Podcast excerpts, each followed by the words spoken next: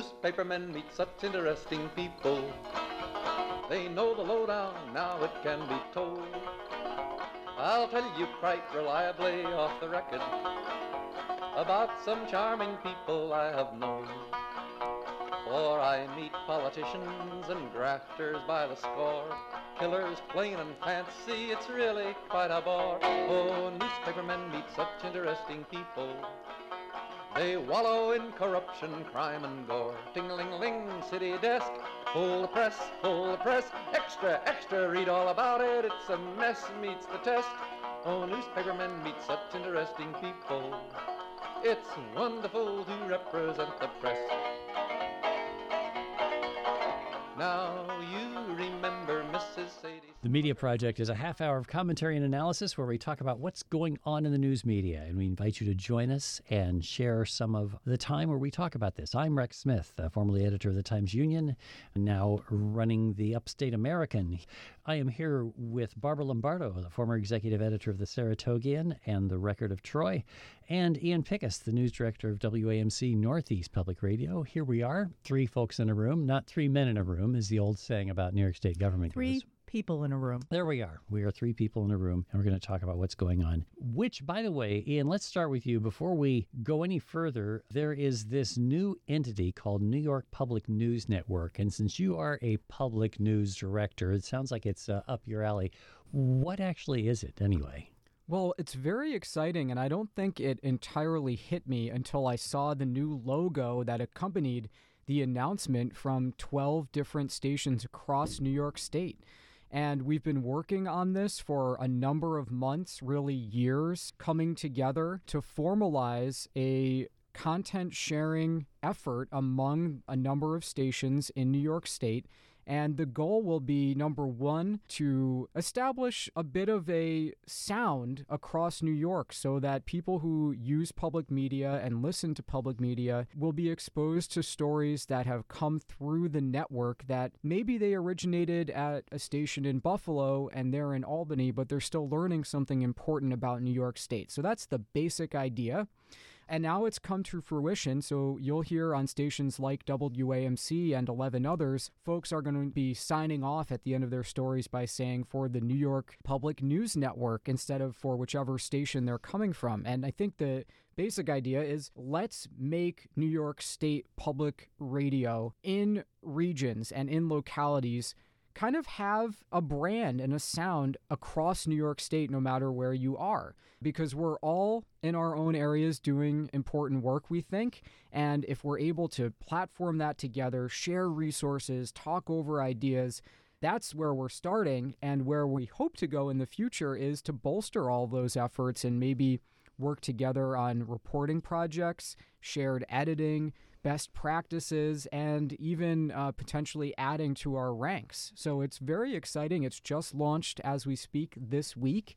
And you'll, I hope, notice it if you're doing some road trips across New York. You might be hearing voices that you know from WAMC elsewhere. What do you mean? You used the phrase twice, uh, share a sound. Is there going to be, are, are there certain parameters of the way you want these stories to sound across the state? Yeah, there is. And I think we're talking a lot about editorial practices, oversight, how you make a story the most effective it can be, both online, where that content sharing is already happening, but also on the air. And I think part of this is that most of the stations who are working together have shared coverage of the state capitol before. But, you know, as the globe has flattened, a lot of the issues that get talked about in Albany are really relevant elsewhere across the state. Some of these stations are, you know, five and six hours away from the state capital, but the things that are decided right down the street here really affect them. So we want to have not a monotone sound, but a more uniform sound with each other. Do you think you can localize a story so that if there's a housing issue in Buffalo, for example, they might actually be able to relate it to a housing issue in Albany? We think so. And a lot of that has happened with issues like good cause eviction where you're making a connection oh this is happening in kingston and albany and that that's happened sort of organically already the challenge will be for us to force ourselves to look at issues on a statewide level when many of us have gotten very accustomed to thinking in terms of a coverage area that's as far as our radio signal goes. And this will, I think, force a lot of us to get into the 21st century a little bit and, and recognize that once you put it online, you know, there's no reason that story can't go beyond where your signal goes. So it's pretty exciting. Ian, I have a couple of questions for you about it. So, WAMC has an incredible reach. Speaking of reach, which would suggest that of the many partners in this new plan, that WAMC would be a major feeder of information to the other groups. How are you guys addressing issues of how much resources you're going to be able to put in there, and is there financial compensation for using it? And how do you get to be a part of this network if you're a public station? Yes, I don't think I'm telling tales out of school, but that's uh, that's ahead. a part of it. Everyone who has joined up has signed an agreement to contribute to the greater good and with a recognition that some stations that are in this partnership have fewer resources than others, but the idea is that you know the rising tide will lift all the boats and yeah, we're fortunate that we've got news bureaus in six different geographic regions. So a lot of times we're doing things sometimes more quickly or with more resources than some of the other places are. But the same can be said for some of the smaller stations we have. You know, one of them that's in this partnership is a Sullivan County based newsroom. So they cover Sullivan County a lot more closely than we do, even though we also broadcast to Sullivan County. So we will pause to- now to explain where Sullivan County is. Right. Uh, this is in New York's southern tier. Uh, it's a rural part of the Hudson Valley that's almost Pennsylvania, and Uh-huh. a place. You know, when you're thinking about the Hudson Valley and Westchester County has a million residents that sometimes can get left behind in the day to day coverage. So, you know, we hope to all share with each other as much as we possibly can. And we have, I think, the, the major change here is that we've all recognized that in separate silos, we can work as hard as we're working and be successful, but coming together will make everybody stronger. Yeah, I think it's a great idea. And it's a, you know, for 30 years, you all have shared Karen DeWitt, the correspondent at the state capitol. But this means that you actually have more assets statewide. And frankly, a lot of your listeners in the state of New York have will have more interest in what's being reported from Syracuse, let's say, or Rochester than what they do Springfield. It's just that your signal hits Springfield, Massachusetts, right? Right. So- And we're not going to leave Massachusetts behind. Uh, that's a big part of it for us, obviously. But you're right. In New York State, and when you're talking about Syracuse or Rochester, a lot of times this is all back end production work that is not sexy in any way. But let's see, okay, Senator Schumer is going to be in Rochester today. We want to ask him about X issue. Can we work together so that that answer can be used statewide? And that's the kind of work that I think is going to help us in the long run you know, just serve the audience in a better way. Yeah, it's really interesting. Well, anyway, it just seems like a good idea to talk about this because oftentimes on this show we talk about how we are responding to the changing financial status of all the media. You know, we all are resource stressed. There simply isn't as much support for, let's call it legacy media as there used to be. This is a great way to bring new and better content to your existing audience. And everybody's got a little different skill set when you do something like this, and that that can be very helpful. You know, I've learned that just being on these weekly meetings for the last many months with our other stations. You know, they have their own ideas, they've got their own way of doing things, and uh, bringing that together, you know, it just adds to the diversity that people love about public media. So, would you be having somebody in charge of coordinating all that? How is it fed to the member stations? Well, a lot of it is what happens in our weekly meeting with each other and kind of putting your cards on the table. In the long run, if this is a successful operation, you know, the vision I think is to have, like other states have done, perhaps a central editing hub, perhaps a benevolent dictator to be the traffic cop, which is largely my role at WAMC. So if you're looking at that on a statewide basis, you know, for these things to be successful, it takes more than goodwill. All right, terrific. Folks, just a little explanation of the uh, New York Public News Network. How about that? A pretty cool thing going on. Media at WAMC.org, by the way, is how you share your point of view. Ian Pickus there, and Barbara Lombardo, and I'm Rex Smith, and thank you for joining us. All right, we need to talk about truth telling, which is what we're supposedly about here. And I want to share an assessment from an organization called FAIR, Fairness and Accuracy in Reporting. It is a media critique from the left, which points out that the reality of inflation is a lot less than how it seems to be perceived and blames the media somewhat for the overwhelming public discontent. Inflation is now at 2.6%, which is where the Fed had wanted it to be. Uh, that is, we've hit the Fed's target. Inflation is tamed, that is, below the level that it was when Ronald Reagan campaigned for reelection, saying it's morning again in America. The misery index, which is a rough gauge of uh, it sums up inflation and unemployment. It's 12% back when Ronald Reagan proclaimed it's morning in America. Today it's at 7%. So uh, it makes you say things are really in pretty good shape, but the public isn't buying it. And the question is is that because we in the news media are fixated on inflation? Do you think that we are to blame for the public's perception, or are we reflecting it? I'll go first. A congressperson just told me that we were guilty of this, and reading this article, it gave me a little bit of pause. You know, I wrote a short story the other day about the consumer sentiment poll that came out. Yeah, it does kind of become a self fulfilling prophecy. The public officials are, especially right now, the Republicans who are critical of the Biden administration are talking about inflation every chance they have. So then you cover what they say and it gets repeated, and then the poll reflects back that the public is hearing about inflation a lot. And yes, I think we probably have contributed to it. I don't see how we could get give ourselves getting off scot free on well, that. Well, do one. you see a way of getting around it or righting our wrong if it if it is indeed wrong? well, if our general that's an interesting question because if our goal is to reflect reality and the reality is that people are ticked off, maybe we're just doing what we have to do. We could be reflecting what they're feeling, but also continually hammering them with the telling them facts. why their feelings are but wrong. my facts, but the facts when you go to the grocery store, those are your facts. Mm-hmm. And telling me that inflation is lower than it was a little bit ago doesn't mean that it's better than it was a few years ago. So the reality But isn't it it's not our fault. there's just a more general disillusionment with the way things are going. And the public is grouchier than it used to be. And we have, of course, the political reality of Donald Trump being out there telling them how bad everything is. And naturally, a candidate trying to vie for office is going to tell you that the incumbent is not doing well.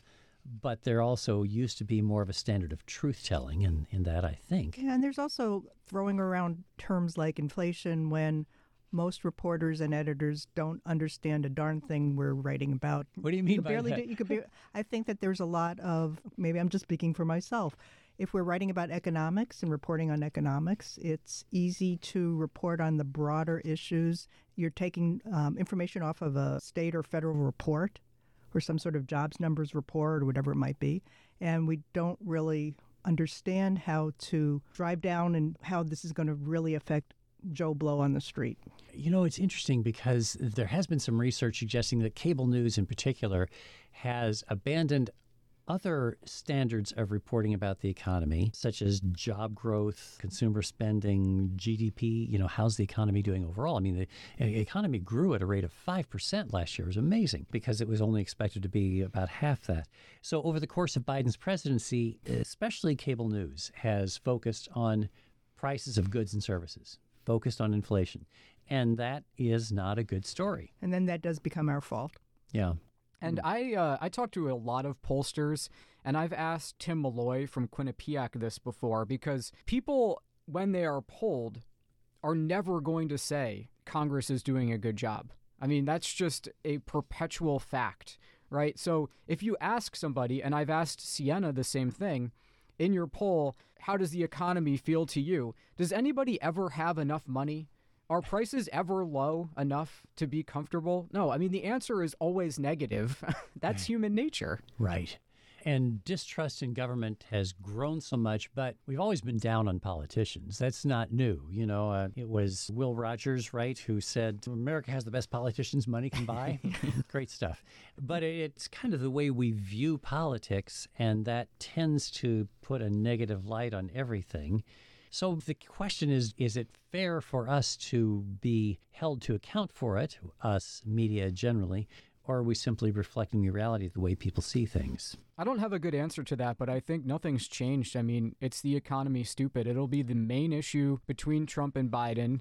Uh, most likely, as they debate this 2024 presidential campaign. And as I think Barbara said earlier, you know, you can't argue with how somebody is feeling, no matter what the facts are. Yeah. Media alarmism is a term that the uh, folks at Fairness and Accuracy in Reporting referred to it. I don't know. It's a hard thing. You can't write a news story that says, we go through this all the time. And I always say to people, look, if more than 100 planes take off and land at Albany International Airport every day, and we we don't cover those successful takeoffs and landings. But if one single plane belly flops, we're going to be all over that story because that's just the nature of news. You cover what's a departure from the norm. And so if prices are rising and if people are aware of what's causing them trouble, you're going to write about it. It's not alarmism, it's accuracy. But I do hope that we are thoughtful about it anyway. And perhaps our listeners have some thoughts. Media at wamc.org is how you might share them with us if you have some thoughts. Okay, we're going to talk about something that people really care about, and that's sports. we're not talking about Bill Belichick uh, leaving. We're talking about Pat McAfee's show. Now, if people are not watchers of ESPN, they might not understand that Pat McAfee is just a huge star of sports commentary and that on one of his shows, he has used Aaron Rodgers, the terrific NFL quarterback, who is smart guy, but kind of a wacko on some topics. Is that a fair assessment? I, I was going to say wackadoodle. Will you? Yeah. Mm-hmm. Excellent at his sport. Mm-hmm. But something's wrong upstairs. He's stupid about how smart he thinks he is. Ooh, that's good. So he, in particular, took a shot at Jimmy Kimmel that seems to have really gone off the rails. And the result of it is that Aaron Rodgers is no longer appearing on uh, Pat McAfee's show on ESPN. Why does this matter to us? There's so many levels here, but it is a microcosm of our current American conversation. Let me just back up and say I'm a Jets fan, and I was hoping he'd have a good season. He got hurt on the first series of the year and hasn't played since. And that has given him way too much free time to go on the McAfee podcast, for which McAfee is being paid $85 million over five years. He's a former punter in the NFL and a new media star. And Rodgers dating back to what he said about COVID, where he gave a wink and a nod and said he was inoculated and everyone assumed he'd had the shot and he hadn't, has been a COVID vaccine skeptic. He's used his airtime to undercut Tony Fauci. And now, this past week, he said that Jimmy Kimmel was going to be on the Jeffrey Epstein documents with no evidence. He wasn't. And at a certain point, I think McAfee, whose show is sold to ESPN but not owned by ESPN, uh, has decided to cut bait with having Rodgers on once a week. I don't know. He doesn't have a lot of time left in the NFL, and it kind of worries me what he thinks his post playing career will look like. Uh, he's already, it seems insane to say, been a Jeopardy host. which is our, our, our probably uh, last agreed upon uh, home base for facts. It's alarming. And usually, ESPN, especially in the Trump years, has wanted to be apolitical to the extent that's possible. And that is being challenged by platforming people like him. If he's opening his mouth, he's usually saying something not true. But I'd like to go beyond Rodgers and look at McAfee. Mm-hmm. And I don't listen to his show, but I understand that he's very popular and he's actually good at what he does with the show. And yet, he has allowed irresponsible behavior on his show. And so, do you think? I'll turn to you, Ian. And do you listen to it not, uh, not to the McAfee show. No, I don't. Should he be allowed to continue? I'm worried that it's ESPN just allowing somebody makes us a lot of money, so we're okay with paying a lot of money to license them to air them, and we don't really care. We don't have any sense of responsibility for what they're allowing on their airtime. I mean, what do you think about that? Yeah, we we've been down this road on a much smaller scale here, and his claim that well, that's what the guest said. It wasn't me. Look, that doesn't fly. You booked the guest. You gave him a weekly platform. You didn't push back on anything he said. McAfee is a good broadcaster, and he's really great at getting NFL players and people to open up and to break down the game. I don't know why that's not enough. I don't understand why you want to traffic in this kind of programming. Well, look uh, at all the free publicity this is generating sure. to people that didn't really follow them before. It's hmm. true, but you know, Joe Rogan makes a lot of money. He doesn't have the best reputation. So I guess that it depends on what you care about. So, if hosts are responsible for holding their guests to account, in this case, a highly paid guest as opposed to a politician, let's talk a little bit about Kristen Welker, the host of Meet the Press, who has gotten a lot of grief for supposedly letting Elise Stefanik, Congresswoman from the uh, North Country, get away with saying some things on Meet the Press. Kristen Welker took over from Chuck, Todd. Todd. And most people say, yeah, she's very smart. And people always were critical of Chuck Todd, as they, I suppose, would be of any host. But Elise Stefanik referred to the people who have been convicted of attacking the Capitol on January 6, 2021. She referred to them as hostages. I have concerns, she said, about the treatment of January 6 hostages. I have concerns. And Kristen Welker did not challenge her on that. How do you deal with something like that when you have a politician who says things that are kind of outrageous. I mean, calling someone January 6 hostage, Liz Cheney's response to that was she said it's outrageous and it's disgusting. Um, these are people who have been convicted of crimes. And so, what is the role of the host, the journalist, the interviewer when they hear something outrageous like that? I was going to cut Kristen a little bit of slack on that one because you're interviewing somebody live, and I didn't listen to the whole interview, but I read about snippets of it, and that there were things that Stefanik said that Welker did hold her to account. So it wasn't that she got completely rolled over. So this was highly regrettable that that slipped by her, but sometimes that is going to happen in a live interview with somebody. So I bet you that Kristen Welker regrets this moment but there are so many other moments in the she had her on i think for almost 20 minutes uh, hugely lengthy interview on broadcast standards. And so it was just one word i guess out of a long interview yeah but saying. and it, but it was highly regrettable because that's an opportunity to pinpoint the propaganda that stefanik is spewing and to make her be accountable for what she is saying. Yeah i think hostages is a ludicrous thing to say. So just getting that out there but i am sympathetic like you are Barbara, the you know, as the host of the Congressional Corner on WAMC, first of all, it's really hard to do live fact checks of everything politicians who are professional at this are saying to you as it's going. And you've got to calculate, okay, I've got this much time. I want to get to these issues. Do I fight about that one word? Do I try to get the bigger issue? It's tough. And believe me, people who write to me after a congressional corner segment airs, they pick up on these things. I've, been, I've been, among that. Exactly. Don't let them get away with it. that haughty Yeah. crew. But there's also another school of thought. You know, Alan Chartock, who used to be on this show, would say a lot of times, hey, you heard it.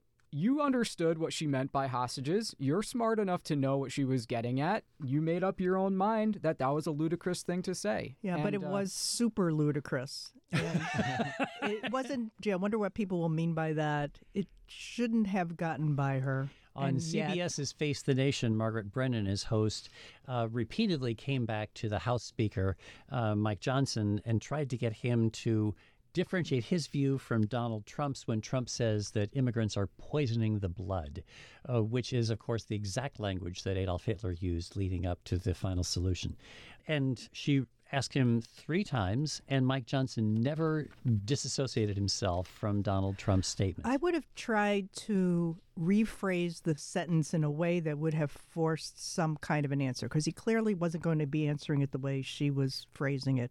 Just to say, uh, okay, Donald Trump has said poisoning the blood. How would you put it? Do you agree that they are poisoning the blood of America? Yes or no?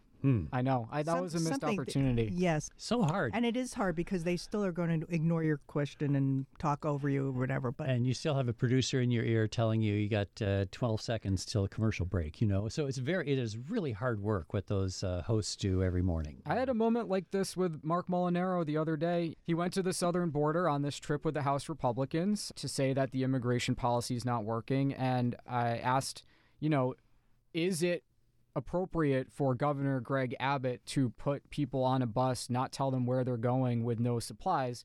And the answer was why this is what is so hard. What we're talking about is so hard, which was no, but Ah, all yes. the other things, you know. So it's easier uh, said than done. Believe me. yes absolutely true and politicians are terrific uh, successful politicians are very good at talking about what they want to say as opposed to what you're asking them shifting the burden Okay, well, we have quickly gone through our half hour, folks. Amazingly enough, we had so much we wanted to talk about. We'll see if we can do some more next time. And if you folks have thoughts, media at WAMC.org is how you share it with us.